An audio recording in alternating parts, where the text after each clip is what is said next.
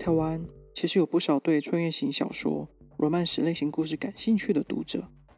不过，如果你也像我一样不是这类型的读者，但是当看到结合穿越、罗曼史、真实历史事件和悬疑的元素，诶，这就让人感兴趣咯。在第四集访问过来自靠近苏格兰、英国新堡的 Newcastle upon Tyne 的 Susan， 今天要特别介绍她喜欢的穿越历史悬疑系列小说《异乡人》 Outlander， 作者是来自美国的 Diana Gabaldon。在出版《异乡人》小说以前，她是一个大学教授，也是一位科学家。Outlander 这部作品在一些影视平台可以看到改编的穿越历史大剧，在今年十一月将有最新一集的系列作品，到时候就会有四部的作品哦。那这部系列小说集结了二十世纪美国二战、十七世纪的英国与苏格兰之间卡洛登 Culloden 战役。在今天的节目里面， Susan 将仔细的分析这部穿越小说的历史资料、科学背景，还有医疗的元素，以及像这样的历史小说来回看英国文学在不同世纪的演化。我们在阅读所谓的经典文学的时候，除了感受不同时期的写作风格，可以提醒自己留意哪些关键的事件，比如 Dickens 他的快乐与生机、童工与奴隶的真实背景，在现在看来就相当的不合理。思考历史演变的轨迹，以及到现在仍存在的思想与内容审查，透过创作与小说，将真实事件和故事努力的传颂与保留下来，它的重要性非同小可。今天这集的节目内容不只有娱乐性高的历史小说剧情的英文介绍，还有相当知性的文学分析，我希望你们会喜欢。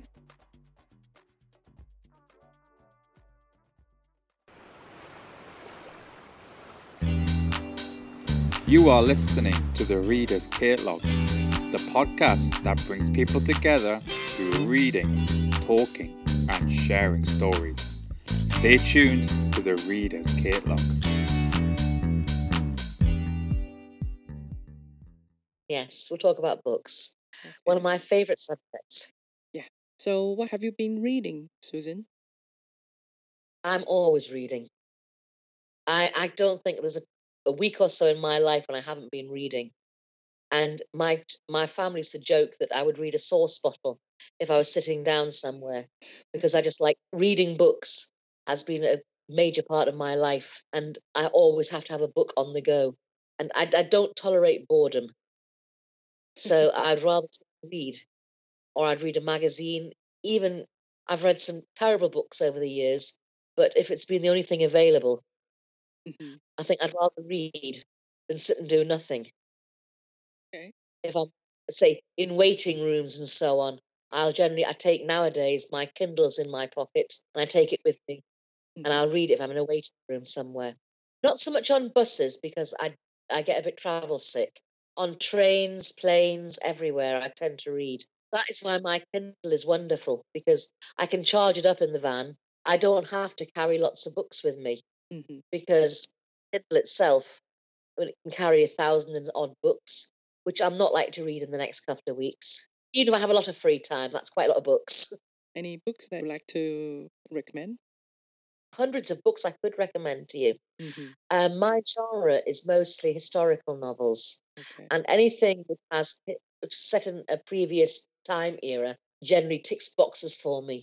I, I go through phases of liking certain epochs. For instance, I have a lot of books at one time which are set during the Roman times, and there are some fantastic writers in that era. There is one called Lindsay Davis. Um, she is not necessarily, to say, her books are slightly hu- humorous, which I have enjoyed, and her books are about, initially it was a man called Falco, mm. and she's now moved on to Falco's daughter, Flavia, who solved crimes in, in Rome. And there was some Rome, and sometimes he travels abroad to the Roman Empire. So it's been really quite fun reading, and she has a good idea of the time period as well. So you can actually sort of visualize Rome or the Roman Empire through how she's writing. So they were very, very good. Another time period sort of would be shall we say, Georgian through to Regency was quite a popular. That would be the times of the, the King Georges. Mm. Uh, they were quite popular. There was a lot of books. The big sort of classical British period then, like Jane Eyre, mm. um, Prejudice, all of those types of novels, they were set at that time. Mm-hmm. But my leaning into history, I also like crime novels. So history and crime, the two of those together, which is why I mentioned before Lindsay Davis novels. Mm. If you get history and crime, then it's got everything. It ticks all the boxes. So Elizabethan period has quite a few writers because it was such a big thing in politics. There was crime for political reasons and so on. There were two writers, I would say, who've written about the Elizabethan period, which I find very, very interesting.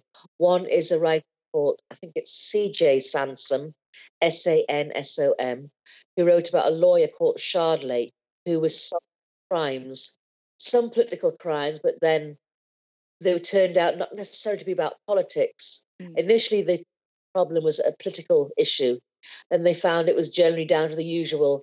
Somebody wanted money, so they had to bump somebody off to find out how to get the money. Mm. So there were four or five books in his series.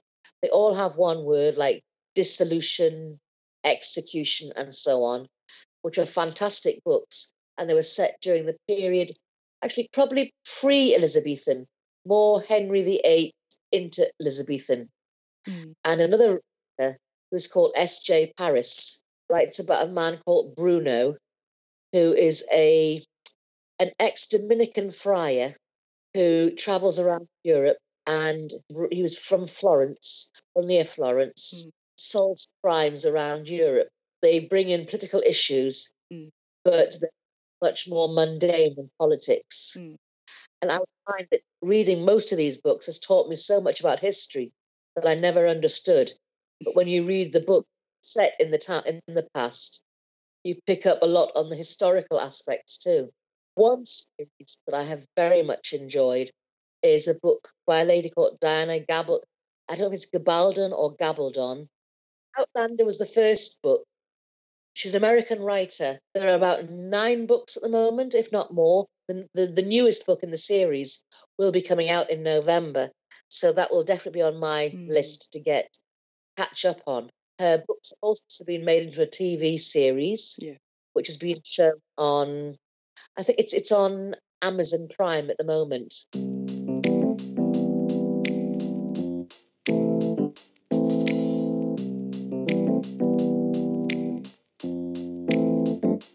But the premise of her book is it's a lady in the at the end of the Second World War. She has been a nurse fighting, well, sort of taking care of soldiers fighting in Europe, and she goes back to Britain with her husband, who is also a doctor, and they have a belated honeymoon because they got married during the war. Mm. So they go up to Scotland, and you learn a lot about her her life. She grew up with her uncle, who was, a, mm. was an archaeologist. She grew up with him, and she learned a lot about history from him.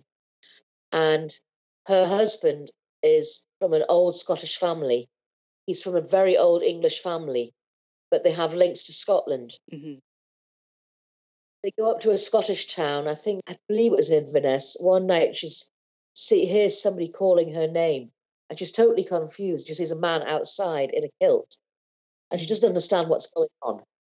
She thinks it must be must just be the.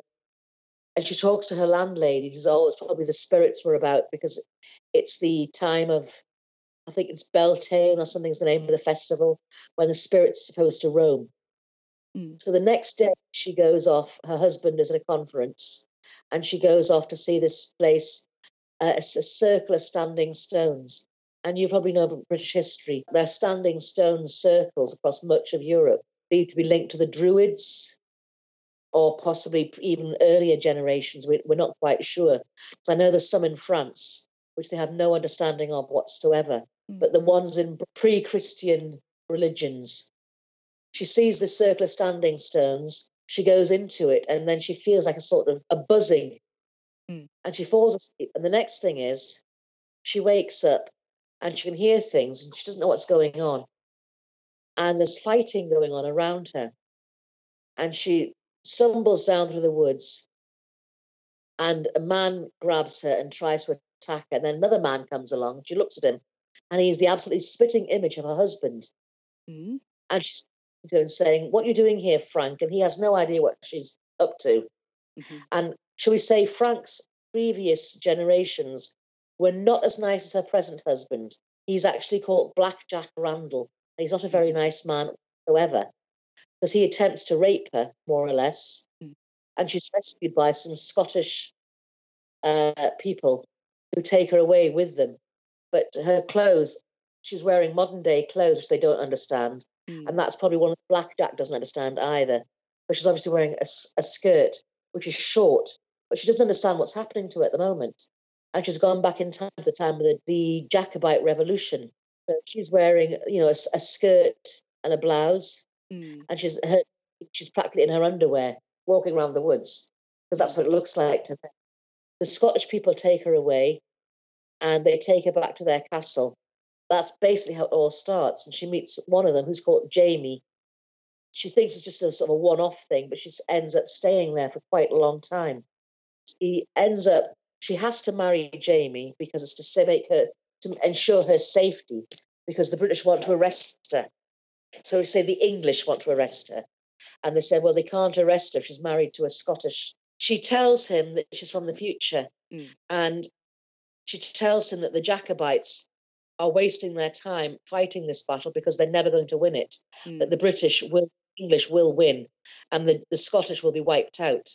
And mm. Jamie comes to believe her. So he says, well, what shall we do? He says, well, we can always try to stop it happening.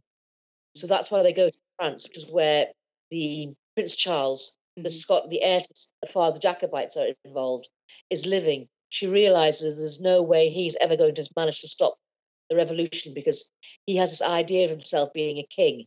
Historically, it's, it's proven he was a bit dissolute. He enjoyed drinking. He enjoyed sort of carousing, mm. and he wasn't the right person to be a king and to lead an army.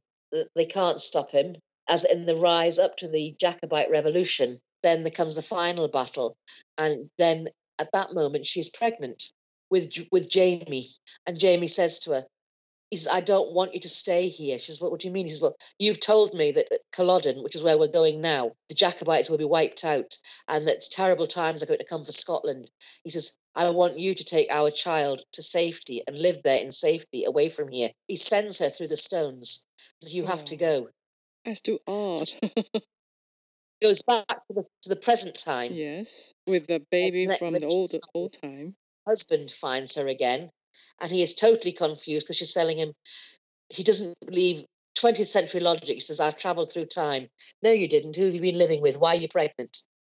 It's not my child. You know, who have you been having an affair with? And he won't accept any of what she tells him. He will take her back as his wife and accept the child, even though it's not his child. Mm. But she can't mention Jamie ever again. She can't look for him. She's got to wipe him out of her life. So she spends the next, she was saying, twenty years mm. living with him in America. They don't have a happy marriage. I think they get divorced. She decides she's going to go and find out what happened to Jamie. It's set where the two of them are back together. Mm. They eventually move and settle in America, where they get involved in the American Revolution as well.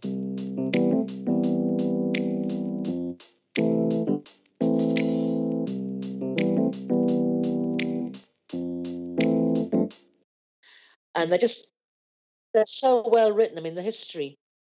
I've read lots of historical novels, and mm. it really irritates me when people haven't researched their era properly. Mm. Tell you can tell very quickly when they haven't researched it, and they've got no idea of how people actually lived in those days. If I'm reading a book set in seventeenth century Britain, I want the people to be seventeenth century. I don't want to read about people with twentieth century attitudes living in seventeenth century Britain, because mm. they wouldn't have existed in those days. Mm. So I want to be authentic. And I find that her books are very, very authentic. The history is well written. The characters are well written, are, should we say, appropriate for the time they're set in. There's none of sort of twentieth century ideas sneaking in. But the next few novels, I mean, what happens? Her daughter follows her back in time. Oh, no. Then her daughter's boyfriend follows her back in time. So it gets quite complicated as you're, you're watching it and finding out what's happening there. Mm. And you find out more about Jamie's past because he spent a year. He spent about a year in a prison because he was a Jacobite soldier. Mm. She discovers there have been other people who've travelled through time, and she tries to find out about them. So it's it's quite it's a bit of a mystery as well, I think, in this, because she's doing her own sort of research, just trying to set up, mm. like she tries to create penicillin. So mm. she knows, but she's worked with a doctor in America, mm. and she knows penicillin is the thing that solves most illnesses. I mean, after the Second World War, that's so when penicillin. To bring it back to solve the problem. She grows her own penicillin. Okay. And she uses it a lot there in the sort of, in seventeenth century America. So she's got some twentieth century attitudes, mm. and she's also a doctor. Mm. So she can pr- perform simple surgery. So there have been a few attempts at, you know, people trying to say she's a witch because she can heal people.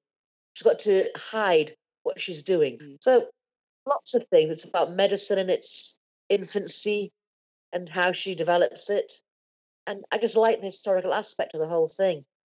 Yeah, because it's based on or what things already happened, and he, the, the writer just brought all the elements, the present day's element, back to... The, the writer has blended with the old and it, with sort of seventeenth century attitudes and brought in and managed to fit, fit them in. And it's also interesting how characters that you've met in previous issues, sort of previous books, have come back and been sort of part of her life again.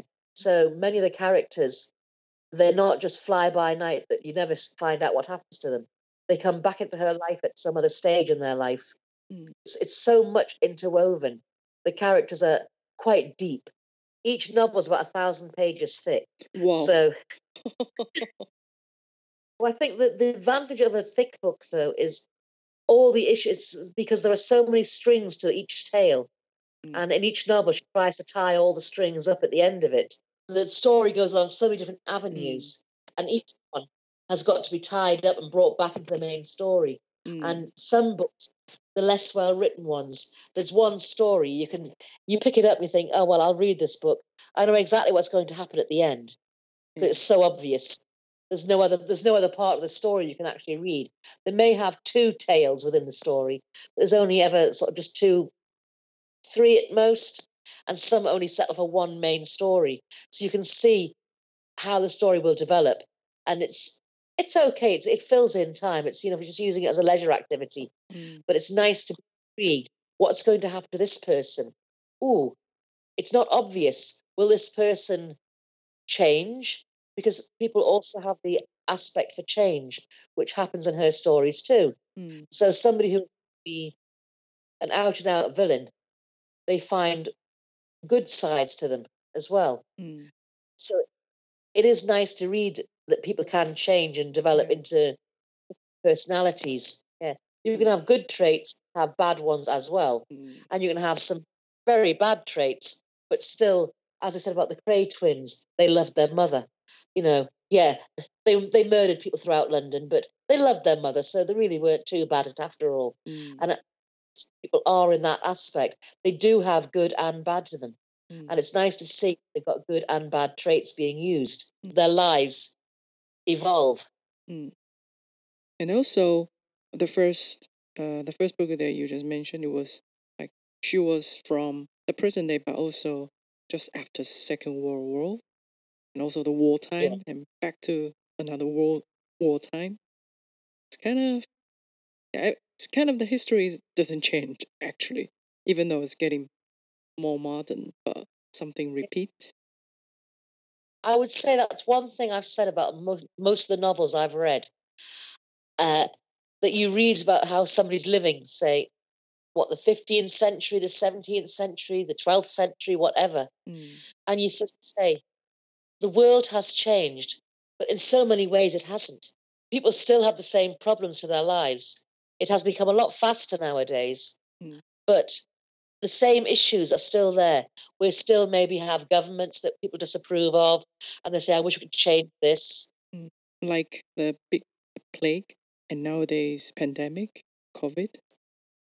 Our attitude towards it, they're probably similar. We just have more yeah. uh, resources.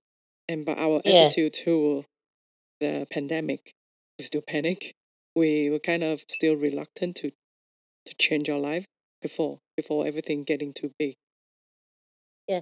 A book I've also been reading, and it was called That Spring in Beijing. Very, very topical novel. And it's about somebody who was in Beijing at the start of the COVID epidemic.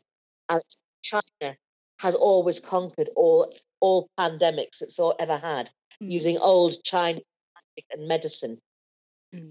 Because, you know, the China, this is obviously mainland China. Mm. This, the, you know, traditional medicines have been used all the time. And maybe that's why China didn't have plague the way Britain had. Mm. We had the Black Death, mm. chronic plague and everything. It's maybe some of the Chinese medication treated differently. Mm. So, as I say, although we've had plagues throughout the generations, different parts of the world have re- have responded differently. And I don't know if the plagues you had in China, you'd have had similar plagues because they must have travelled around the world. Because uh, back then, there was time that China stopped all the trading from the foreign countries, probably helped the world and also helped themselves. Yeah. Mm. But I just think that's, that is the nice thing about historical novels. You just learn mm. so much about the world. Like uh, the knowledge behind the stories, because you would know if it's true or if it's just made up. Yeah. Mm. I was like, history informs you how to sort of continue. I think if you don't understand history, then you don't know what mistakes have been made in the past. And it helps you to move forward and to to, to move on in a better way. Mm. So if you look at the modern world, this is why I said I don't like inappropriate things in text which don't fit. I think, well, we've learned from what happened in those days. Mm. And that's how we go on to change the way we, we treat people nowadays. Mm. Like, say, children being sent to work up chimneys and working in the factories. We realised back in those days that it was wrong to do that to children. Mm.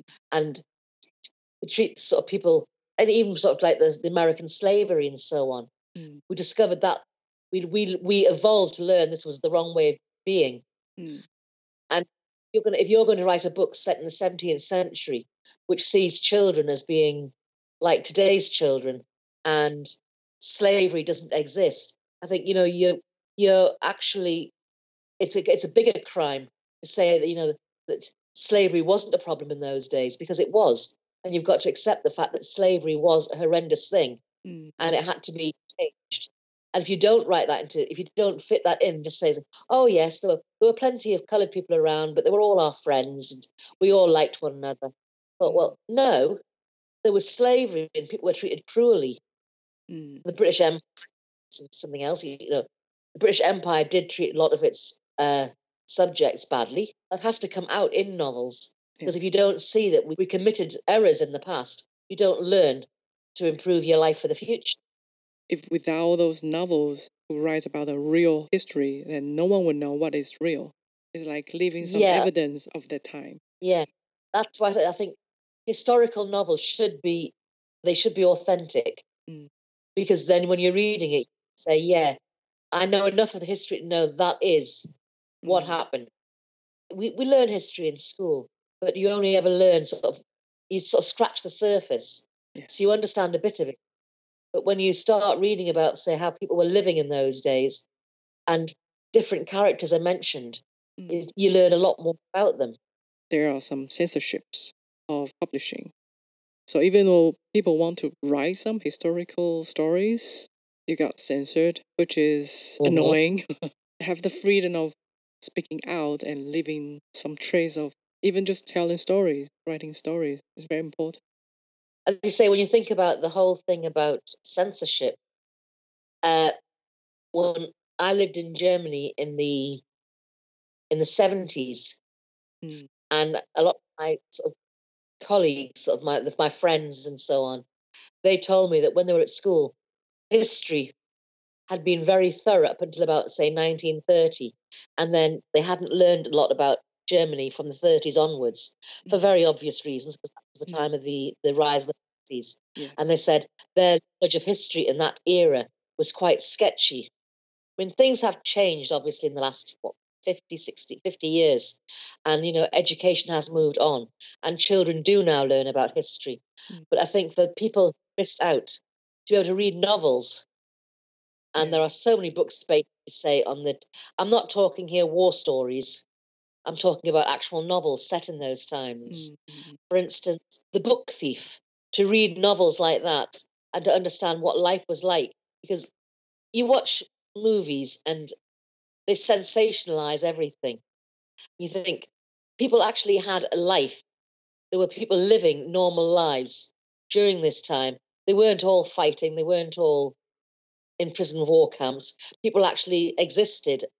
As, the, as they are now in the Middle East, their lives went on as normal. They went to work. School teachers went to school and taught. Shopkeepers went to shops and sold things. Life continued for everybody, despite the fact there was uh, war on. Life did continue. And it's, it's interesting for people to read how lives were lived in that period. Am I interested you in taking up any historical novels? Yeah, well...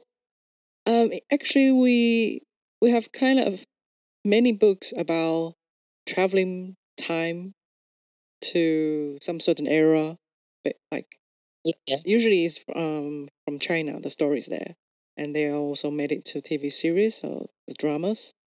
Taiwan, we don't have many uh, topics like that. But for me, um, I'm not that type of fantasy reader, but I do want to learn more history. And I thought, when you said that, some stories going on from now and back to the time, just some elements that I need to fit in. Elements like, how does she go back? I'm, tr- I'm trying to focus on the fact, but actually, if there are some, they are all true history. I would like to try. And one of the facts, I think, this is a minor thing, it's, she talks about clothing. The seventeenth century, I mean, the number of things I had to wear. Mm. And when she's dressed by some, all the different items she has to wear, including a corset, which was, you know, obligatory for all women in those days. And she hated the corset, and just, you know, the idea of being laced up and not being able to do things. Mm. So when she travelled back in time, the second time, she determined she was going to wear a bra. Mm. She says, there was no way I was going to wear a corset. Mm. She says, you know, no way I was going to ever wear a corset again. So she makes herself hot. And you imagine the sort of seventeenth century women wearing bras. Mm. And you imagine the shock to see, what is she wearing? I'll remind the audience, this we are talking back to Outlanders. Outlander, sorry, yes. She makes herself sort of, especially undergarments, mm. sort of twentieth century style undergarments. Because, for instance, I'm, I've got to admit, I don't think I would feel very comfortable wearing corsets, bloomers down, and about three layers of underwear before I even put the top layers on. Mm. So she's more lightly clad than many women of her age. And another aspect, just just, just came to me when I said that, she, when she travels back in time, she takes Jamie some photographs of her daughter because she wants him to see what a beautiful girl she is. Mm. Jamie is horrified because it's wearing a bikini on the beach. Yeah. Now, you think how many pictures you've got of yourself, say, in a bikini. Mm. That you would look at twice of. And Jamie sort of drops the pictures and, my God, woman, what are you doing? I can't look at my daughter with no clothes on. And as a seventeenth century man, yeah, she was naked. Conservative at that, back that time. Yeah. Mm. So that's some of the little aspects I like, you know, just sort of thrown in mm. about food, clothing, yeah, even toilet, you know, washing and how they sort of make got themselves clean, because she insists on, for instance, she says, you know, you've got to have vitamin C to keep your teeth and vitamin D to keep your teeth good. You should be eating. She makes people eat vegetables because in the seventeenth century, no, no, no. People, if you want to keep your teeth and be healthy, you've got to eat vegetables. So Jamie apparently keeps his teeth in prison by chewing on leaves all the time that he finds, like herbs and leaves that he finds when they're foraging because they're out working. And he picks up a few leaves, which he eats, because he says, this is what Claire told me I have to do. Imagine most men, probably in the fifties in seventeenth century Britain, mm. we didn't have any of their real teeth. So Jamie in this, I mean, sort of Claire sees things from a twentieth century point of view. and she's trying to live her life then mm. with as many of the actions she's got today. She has to learn the skills of a seventeenth century housewife. For instance, slaughtering animals. In the seventeenth century, that was part of a woman's tasks. They would have to kill the animals yeah. and take down all, you know, drain the blood and make sausages and all sorts. Mm-hmm. And you think, yeah, I don't think I would have liked all that. I'd have liked to be the lady, the man who didn't do anything, like anything unpleasant. As long as I could read books, embroider, and do a bit of making music and painting, I'd be okay. But I couldn't have done the nitty-gritty in those days. I could say some of the sort of the typical Victorian-type novels like Dickens and so on. Yeah. I've read some, and I find the writing style has changed because old, should we say, older writers are so much more into description than they are nowadays. Classical literature, I will still read it, mm. but I prefer more modern, even though it's set in the past, mm-hmm. because it's style of writing. I read some at university, and I can remember reading a French book, and I learnt in this book so much about French architecture mm-hmm. and building a cathedral. I don't need to know this. It's irrelevant. It's got nothing to do with the story, but it was all part of how the writers wrote in those days. Okay. So the actual literature, yes, I will read it, but it's got to have a good story to make me want to read. Actually, good historical writers tend to use mm. some, you know, quite old-fashioned vocabulary as well. That's a sign of, you know, someone who's done a bit of their research, because it's quite irritating when you're reading, say, a book set in Elizabethan days mm. and somebody is saying, oh, yeah, I'm going to chill out this afternoon. You think, no, no, no, no. Please use the correct terminology. When people speak, they would use quite a lot of the words that would have been present in those days. Mm. It might be more modernized, but it's, I quite like to read it set in sort of the, the language of the time as well. But a good book draws you in mm. is my, my real sort of personal treat.